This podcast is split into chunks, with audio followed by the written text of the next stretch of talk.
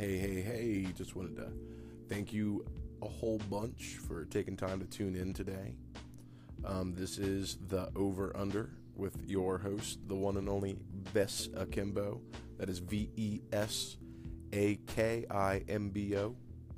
Um, this is kind of a, an episode zero of sorts, since I'm uh, kind of just jumping into it.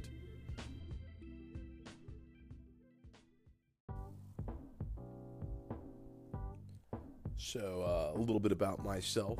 I do live in southwestern Ohio, and um, big fan of video games and uh, movies, T Vs, yeah, pretty much anything that's pop culture.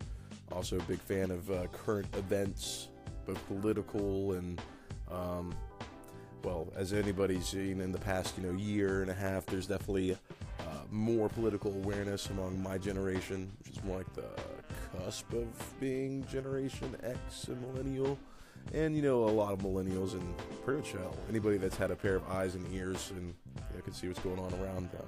So I do want to bring up a couple uh, news stories from, uh, well, this incredibly quick news cycle we're all experiencing.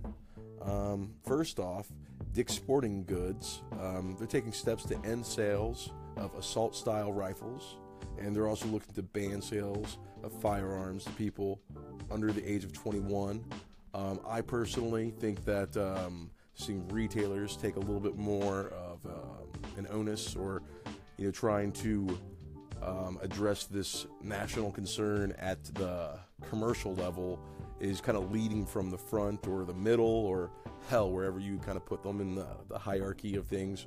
But it's kind of refreshing to see people are being put over profit for a change. So, um, you know, might be considered to be a political ploy or a move to kind of curry favor from the left or the center, or it's people that are kind of sick of schools being shot up by people that shouldn't be getting access to firearms, but are somehow still getting them.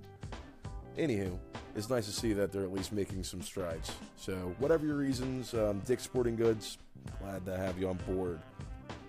Um, also, um, don't know if you guys have heard about uh, Sweet Baby Kush, a k a. Jared Kushner, but it seems that after the Rob Porter scandal, um, Kelly is go ahead, he's, he's going to go ahead and uh, pull that security clearance. Um, he went from being Um, somebody who had top secret access. He's been downgraded to having what's called a secret temporary clearance.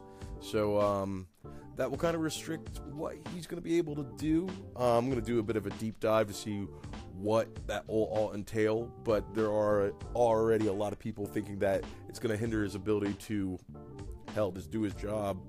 And really, you know, with uh, the Rob Porter thing, with him, you know, being, well, a piece of shit, let's be honest.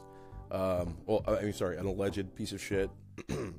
um, you know, there's been this big rush to kind of like, you know, clamp down on getting these security clearances figured out. So um, good to see that people are still getting their, you know, feet held to the fire in some ways. Don't know how this is all going to play out.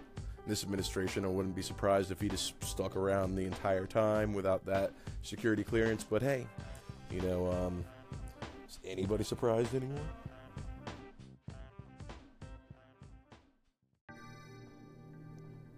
Well, I do believe that's going to be it for today's episode of the Over Under. Um, this episode zero, if you will. Um, like I said before, I'm going to be looking for guests and topics and things, and if there's anybody who's listening right now wants to uh, message or weigh in in any way, shape, or form, I encourage you to do so. I'll try to leave some contact information. Uh, if nothing else, you can always hit me up on the Instagram, where all the kids are hanging out nowadays. You can get me at Ves underscore Akimbo. That's at V E S underscore A K I M B O. And um, gonna try out something. Gonna leave you guys with a track, um, some hot fire. Uh, this is Molasses by Hiatus Coyote. Hope you enjoy.